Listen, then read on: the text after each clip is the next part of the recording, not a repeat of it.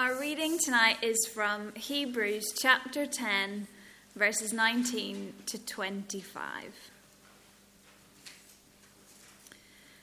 Therefore, brothers and sisters, since we have confidence to enter the most holy place by the blood of Jesus, by a new and living way opened for us through the curtain, that is, his body and since we have a great priest over the house of God, let us draw near to God with a sincere heart and with the full assurance that faith brings, having our hearts sprinkled to cleanse us from a guilty conscience, and having our bodies washed with pure water.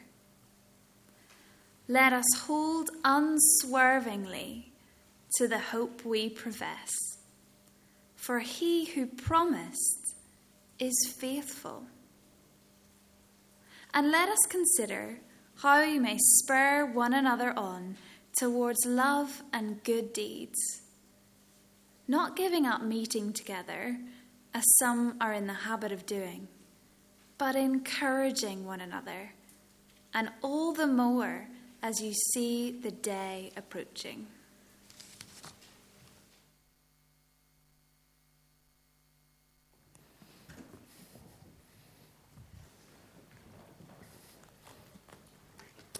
Thank you very much, Rachel. Uh, do keep those verses open, either in your Bibles or in the, in the sheet there. And uh, let's pray as we come to God's word together. Father, we thank you for planning for us to hear this part of your word today. And Lord, we pray that you would supply us with everything we need by your Spirit to hear, uh, to rejoice, and to obey uh, what you set out for us. We ask that in Jesus' name. Amen. Now, what would be an ideal gift for you to receive when lockdown and all restrictions end?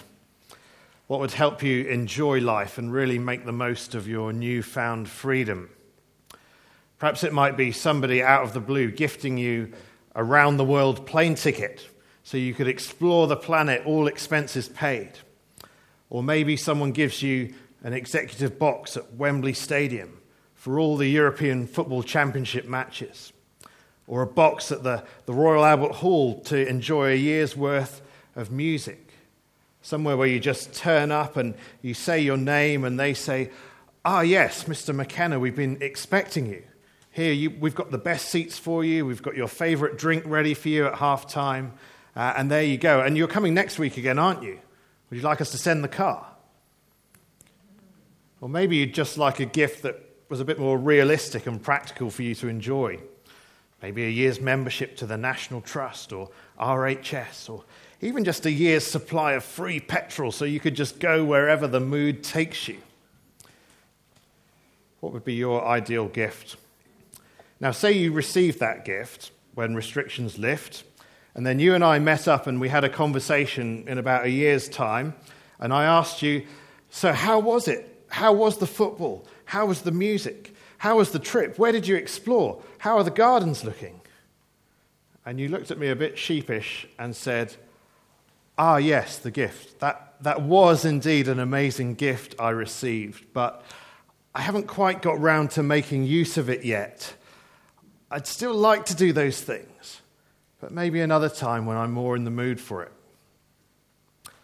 I think if you said that, I'd be wanting to have a, a friendly but serious conversation with you about whether you'd really appreciated the gift you've been given. What do you mean you didn't go? In Hebrews so far, there's been some pretty deep teaching about Jesus, quite a lot to get our heads around. But we are not told, told all these marvelous things about Jesus just so we might know some good theology in our heads. No, these truths have real life application. They mean something for us in the way we live. They, they make a difference in down to earth ways. Being a Christian isn't just about believing and knowing certain things, but about living out those truths. And so our passage this evening summarizes wonderfully at the start just the phenomenal extent of what Christians have in Jesus, what we have in Jesus. And then it calls us to regularly make use of all that we have in him. Jesus is the gift that is greater than any we could receive after lockdown. So let's show how much we appreciate this gift by enjoying and by making use of all that we have in him. These verses clearly show us two things that we have uh, and three things we should be doing in response. So there are two we haves towards the start, and there are three lettuces later on. Not the iceberg type, but the, you know, come on, exhortation, let's do this type. So, first of all, what do we have? We have two things. We have access. We have access. Verse 19 Therefore, brothers and sisters, since we have confidence to enter the most holy place by the blood of Jesus, by a new and living way opened for us through the curtain that is his body, we have access into the most holy place. Little, insignificant, sinning, suffering, stumbling Christians like me and you. We are welcomed in. We have access to God's own presence, to the holy place, to, to meet with Him, to enjoy Him to relate to Him, to commune with Him, to know and experience His love and goodness towards us. Isn't that amazing? Verse 19 says, We have confidence to enter this most holy place. But notice how wonderfully this confidence is not a subjective thing. It's not based on how confident you or I are feeling on any given day about approaching God. No, this confidence is not based on our feelings, but it's based on the blood of Jesus. See there, end of verse 19? We have this confidence by the blood of Jesus. So it's his once for all sacrifice that Daniel mentioned earlier that never needs to be repeated. That, that is the source of our confidence to approach God in the most holy place. And the way we approach God is through this new and living way, verse 20. There's a new agreement, as we've been seeing in Hebrews. There's a new covenant in Christ's blood. Unlike the old covenant, this agreement is never going to die out. It is a living way. The way is living because Jesus is living, He lives forever. And so now, as followers of Jesus, we can have confidence to go where the ordinary people of God in the Old Covenant could never go. In the Old Testament, in the old way, in the now outdated way, there was only one person, the, the high priest, had access behind the curtain into the most holy place, and only once a year. But then, as Christ offered himself once for all on the cross, a new way, a living way, opened up. As his body was broken on that cross and torn apart, at that very moment of his death, the curtain temple was ripped in two from top to bottom. And now the way into God's presence for any who will come to him is through not that old curtain, but through the broken body of Christ. He is the curtain that has been opened up for us that we might go through him to God. We have access. And secondly, we have an advocate, verse 21. And since we have a great priest over the house of God, we have this great priest, we have Jesus, we have an advocate, someone who pleads for us, who intercedes on our behalf, who knows what it's like to be us and yet can represent us before God the Father. If it wasn't enough that we have access to God through this new and living way, then this verse gives us even more encouragement to draw near to God. Because as we do, we find our great priest there, Jesus himself. He's paid for our sins, and He bears our names into the presence of God, not just on stones and garments that He wears on the outside, but in His very being as we are in Him. And He always lives, and He never stops interceding for us. So Jesus is both the curtain and the priest. He's our access and He's our advocate.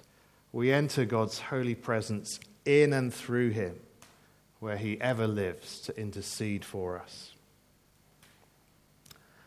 Well, before we think about how to make the most of those things, it's worth pausing and thinking about these first three verses here.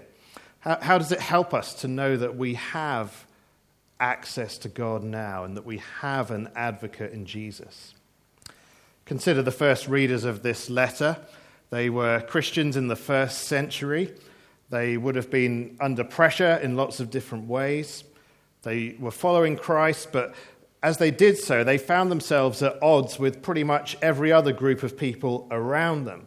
Everyone from religious Jews who didn't like the way uh, they were saying that Christ is, is the way to God, to their pagan Roman neighbors. And for those Christians, then, as it is for us, the, the temptation can be strong if that happens, to not want to be on the margins, to not want to be on the edge of society, but to find some way of being more accepted by our neighbours, be they the religious ones or our not so religious neighbours. Well, when we feel that pull, when we feel that temptation come our way, let's be those who remind ourselves and remind one another of what we have in Jesus being confident that He, our great priest, will lead us safely home. This guy in our next picture is called John Chrysostom. Uh, he was Bishop of Antioch and then Bishop of Constantinople in the fourth century. Uh, and he was a man who really had a solid grasp of all that he had in Christ. And that really helped him endure suffering and persecution from the leaders of his day. One day he was brought before the Roman emperor, and the emperor threatened to, to banish him if he remained a Christian. John replied, You cannot banish me, for this world is my Father's house. But I will slay you, said the emperor. No, you cannot, said John, for my life is hid with Christ in God. Well, I will take away your treasures then. No, but you cannot, for my treasure is in heaven and my heart is there. Well, said the emperor, I will drive you away from men and you shall have no friend left. No, you cannot, said John, for I have a friend in heaven from whom you cannot separate me. I defy you, for there is nothing you can do to hurt me. Christian believer, you and I, we have access to God through the new and living way. We have an advocate in Jesus. He is the ideal gift we need at the end of lockdown or restrictions or any other time when life is good, when life is a real struggle. We have access to God. We have an advocate in Jesus. Well, how do we enjoy these things and make the most of them? Uh, the rest of our verses will go on to tell us. Uh, as we do read these last three or four verses here from verse 22 onwards, just note as we do so, these are not random suggestions that come from the writer here. It's not as if he's telling us all uh, that Jesus has done for us and then saying, you know, because of that, that's, that's good, isn't it? Here's, here's a few things that you might like to do for, for God and for his people. No, it doesn't work like that. It's not some sort of religious game where God gives us stuff and we give him stuff. It's not like the person who bought you that round the world ticket wants you to take them out for a meal. No, they want you to enjoy the trip, to enjoy the holiday, don't they? And in the same way, these exhortations here, they're, they're not random, they're directly connected to what we see we've, we have in Christ, like we've been reading. Did you know today is actually Ascension Sunday? Uh, we're just over 40 days since Easter Sunday when Jesus rose from the dead. And after those 40 days, Jesus ascended to heaven, completing this work of opening the new and living way for us, beginning his intercession for us. And you know, the best way you and I can celebrate Ascension Sunday is by doing what we're exhorted to do here in verses 22 to 25. Because we have an access and an advocate, so we, firstly, draw near to God in faith. We draw near to God in faith. See, these things are related. Uh, he says to the brothers and sisters in verse 9 since we have confidence, because we have that confidence, this is what we should do. This is how it plays out in life. We can confidently draw near to God in faith. Uh, and these verses explain more of how that is. It's because God has done something for us on, on our inside uh, and our outside, on the inside and the outside. First of all, on the inside. So, uh, verse 22 uh, says, if I can find it, let us draw near to God with a sincere heart and with the full assurance that faith brings, having our hearts sprinkled to cleanse us from a guilty conscience and having our bodies washed with pure water. So, as far as the inside goes, uh, these verses mention our hearts twice.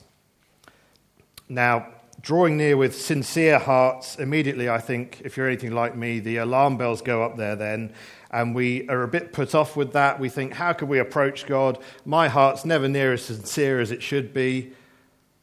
But again, this isn't meant to be a subjective thing yes, we are to have a sincere, undivided love for God and, and devotion to Him and put Him first in our lives, yes. But ultimately, none of us can, can bring about that kind of sincerity that's talked about here. We need our hearts to be changed, to be made new, to be transformed. If you've got a Bible, just look um, just above our passage to chapter 10, verse 16. Uh, here's one place where the writers reminded us of the promise of the new covenant. He quotes from the prophet Jeremiah, and he talks about God writing his laws on our hearts. Elsewhere in other Old Testament prophets, God speaks about taking away our hearts of stone as his people and giving his people hearts of flesh, changing us on the inside so that when we come to him in faith, we can approach him with sincere hearts, transformed by his grace. And specifically, our hearts, as we see back in uh, chapter 10 here, our hearts have been cleansed. They have been sprinkled, as it says in verse 22. The picture here reminds us as readers of the days of Moses in the Old Testament. In Exodus 24, Moses and the people were at Mount Sinai. Uh, and after the law is given to Moses, he comes down and he writes it all down and he gets the book of the covenant and he reads it to the people. And then he gets the blood and he sprinkles it on the people of Israel, saying, This is the blood of the covenant that the Lord has made with you. But here, for the readers of Hebrews and for us who have come to faith in Christ, it's not an outward sprinkling that we've received. Our hearts have been sprinkled. They have been cleansed on the inside. The inner me and the inner you has been washed. And even our consciences have been cleansed from guilt. And so, in such assurance and in faith, we can approach God today drawing near to Him regularly because of what He has done on the inside in our hearts. But also, did you notice the, the outward element here too? God doesn't just save the inner you and me, He saves the whole person, body and soul. And so there's something else that can strengthen our faith and give us confidence to keep approaching God and drawing near to Him. And that is, as it says here at the end of verse 22, having our bodies washed with pure water. This is referring to uh, baptism, where we're made wet on the outside as we publicly profess faith in Christ.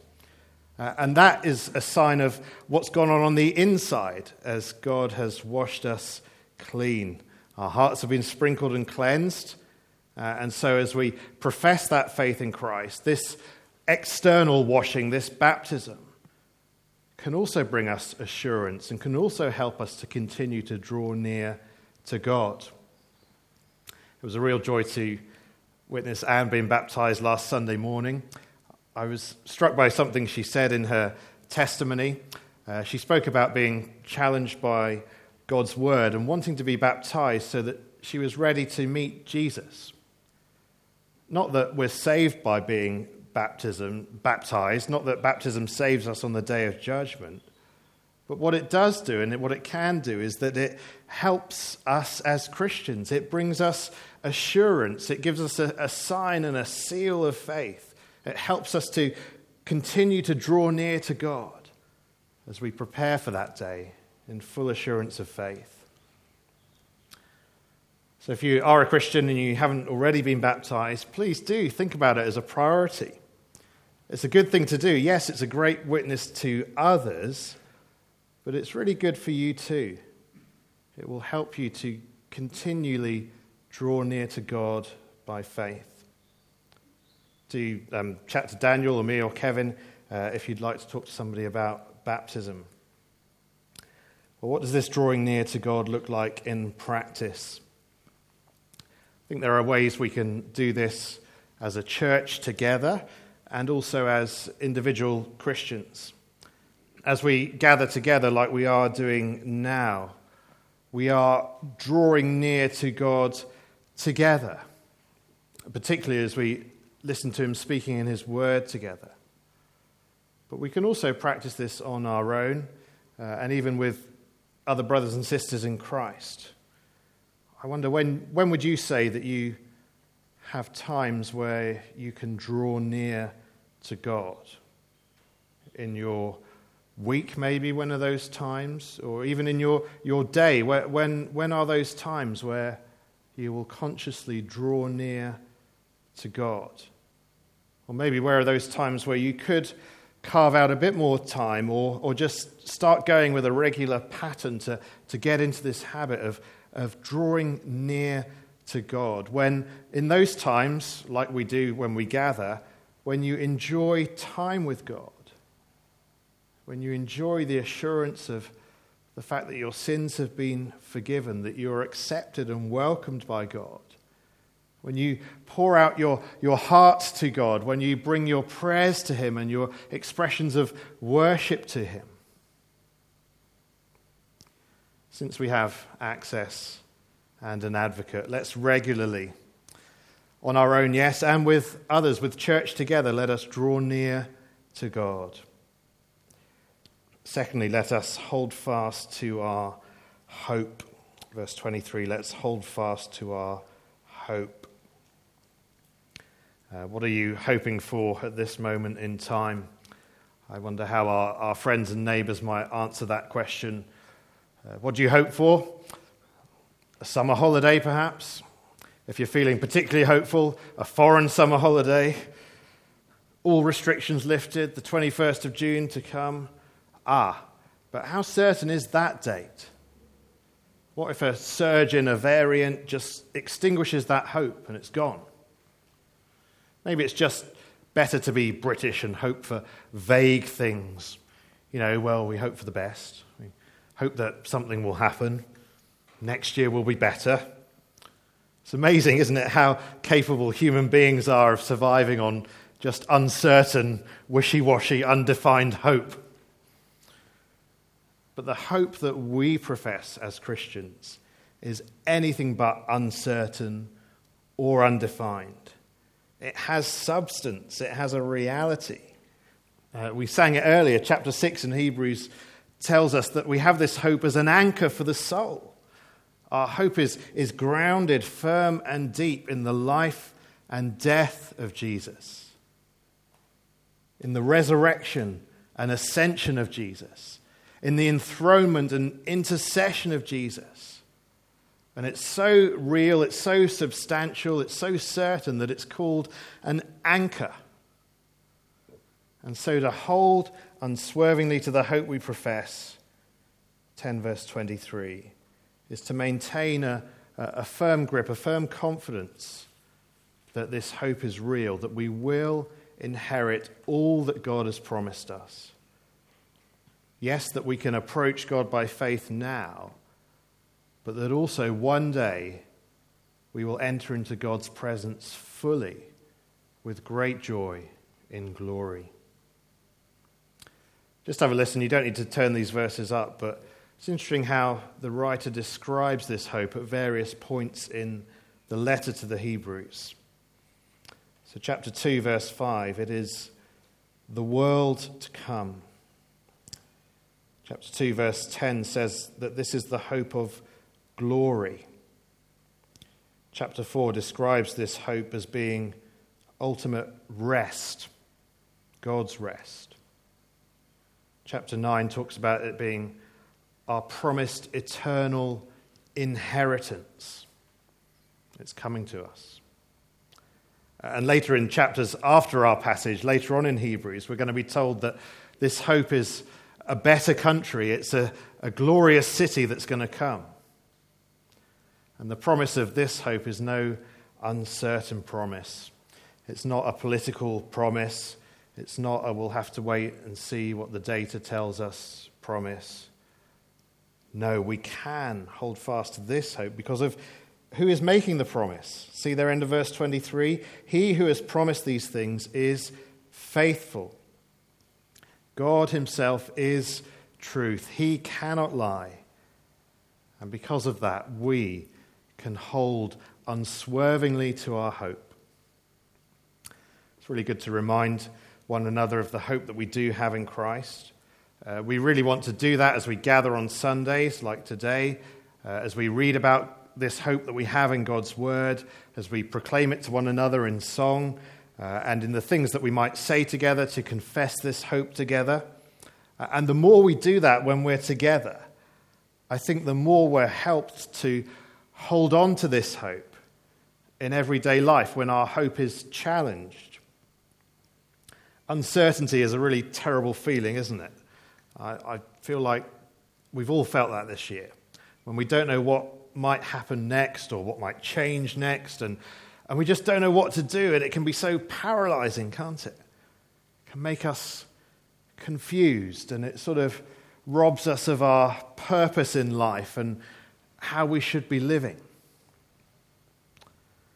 And so, in times of uncertainty, whether they're corporate uncertainty like COVID, or maybe your own personal uncertainty for all sorts of reasons, let's be those who dwell on our hope. Let's be those who hold fast to our hope, to profess this hope uh, to, to declare it to ourselves, our own hearts, and to one another. Let's put this hope before our eyes in God's word, in our ears, on our minds, in our hearts. Just the utter certainty of where we're heading. Let's remember that he who promised these things is, is faithful. And meditate on the substance of this hope the world to come, glory, God's rest, a city whose builder and, and architect is God Himself. Hold fast to our hope. We have access, we have an advocate. So let's draw near, let's hold fast, and let's also, thirdly and lastly, consider one another in love. Verse 24. And let us consider how we may spur one another on toward love and good deeds. This is actually a bit of a tricky little verse to get the sense of in translation in English. Um, the focus is actually on considering one another. It's one another that we're, we're meant to be considering in order that we might spur one another on to love and good deeds. Um, I think that's important. Um, sorry if that kind of uh, messes with your, your head or your grammar. Um, but what this verse means is that we need to be considering others and what they need. Uh, so, not just what we think they need or what we think we can do to spur people on to do things. No, the focus is rather considering others, considering one another, so that we might spur on one another to love and good deeds. Once again, we're given a sense, an explanation of what this looks like in the next verse. So, verse 25, this looks like not giving up meeting together, as some are in the habit of doing, but encouraging one another, and all the more as you see the day approaching. That's an interesting pair of ideas in that verse, isn't it? It's almost like there's a contrast implied between giving up meeting together on the one hand and encouraging one another on the other hand. It's a sort of not this, but this statement. There's a contrast implied. It's like these two ideas go together. In other words, if we give up meeting together, we won't be able to encourage one another. And if we want to truly encourage one another, we need to meet together. We've seen over the chapters in Hebrews that some of these early Christians were in danger of drifting away from Christ. And to help such people, the writer here shows them and he shows us another great source of encouragement and love that Christ has won for us, and that is the church. As we gather as church, we, we do so to consider one another in love, that we might strengthen one another. And just like with the, the first two exhortations here, the focus is never on ourselves. It's not on ourselves. So when we draw near to God in faith, the focus, we're not focused on ourselves, but we're focused on what Christ has done for us, his, his blood of the new covenant. When we consider our hope and hold on to that, we're not focusing on how good our hope is, but we're focusing on all that God has prepared for us. And so when we meet together, our focus is not to be ourselves and what we can or can't get out of a particular service, but on considering one another in love. If we're not doing that when we could do that, then we're all the poorer for it. Christ is one, not just individuals, but a people for himself. And one of the great blessings he gives us now to help one another reach the finish line and make it to glory is one another. So Hebrews says, let's not give up meeting together. I know that for some it is hard and sometimes it's impossible to gather together because of illness or infirmity and occasionally other circumstances beyond our control. But that's not what's being addressed here. Please, if, if that's your circumstance, don't think that the writer's gunning for you here. The Christians that he has in mind are those in danger because they have formed the habit of not gathering with God's people. Uh, as it says there, middle of verse 25, as some are in the habit of doing. And not only are such people putting themselves in danger, but their brothers and sisters are, are missing out on the encouragement that only they can bring. Now, as Christians today, we can come up with all sorts of reasons why we can't come to church on any particular Sunday. And guess what? So could Christians in the first century as well. Life was hard for them. People were persecuting them, making their life miserable. They stood out from their families and their work colleagues. Sometimes they thought they would just survive fine as Christians without going to church, without the hassle. After all, we're not saved by going to church, are we? So someone might say, uh, and I've heard the question many times, I'm sure you might have as well. Surely I can be a Christian and not go to church, can't I? Well, the wisest answer I've heard to that question is not for long not for long. For it's as we gather as a local church that God provides so much to strengthen and sustain us that we would otherwise be starved of, that we would otherwise miss out on. For it is we together who are God's people. We are the temple where God dwells by his Spirit. Gathering together like this means we draw near to God in a way that we cannot do merely on our own. We together gather to hear God's word and be encouraged together. Haven't you found this last year that church is so, so much better in person than trying to watch a service online? Aren't we so much more able to glorify God, express our worship of Him, focus on what's going on, understand His word, believe it, and look around and be encouraged by others. We're so much more able to do those things, even with all the masks and can't do this and can't do that, than we are on our own. And it's together, it's together with all the Lord's holy people, with all the saints, that we truly grasp God's love to us in Christ in a way that we cannot do on our own. So let's consider one another in love by prioritizing meeting together. And all the more as we see the day, the day of the Lord approaching. Life is short, isn't it?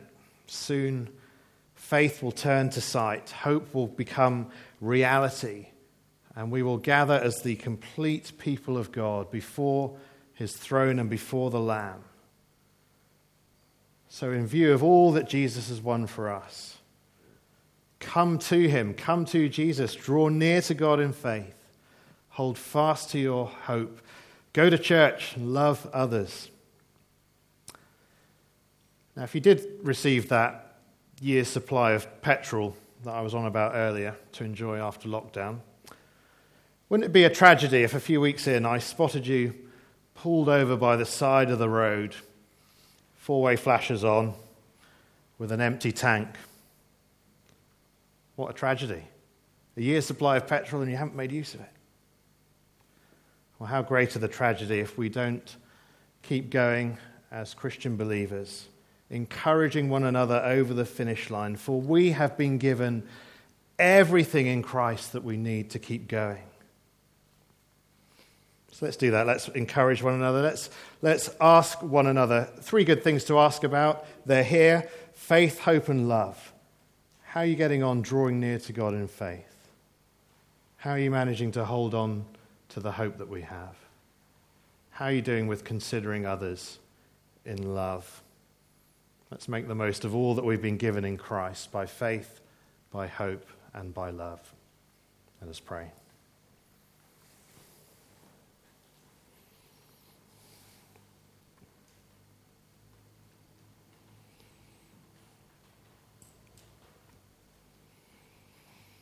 Our Father, we acknowledge afresh all that you have given us in Jesus.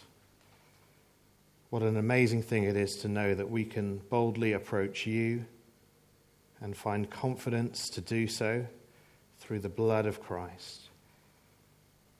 Lord, may that spur us this week to approach you more and more with our worship, with our thanksgiving, and to hear from you. And Lord, help us to help one another to keep the hope of the gospel before our eyes and to spur one another on. Lord, we thank you that you are so generous. You provide all that we need. And we pray uh, that you would help each of us here uh, reach the finish line and enjoy the inheritance that you have planned for us. And we ask this in Jesus' name. Amen.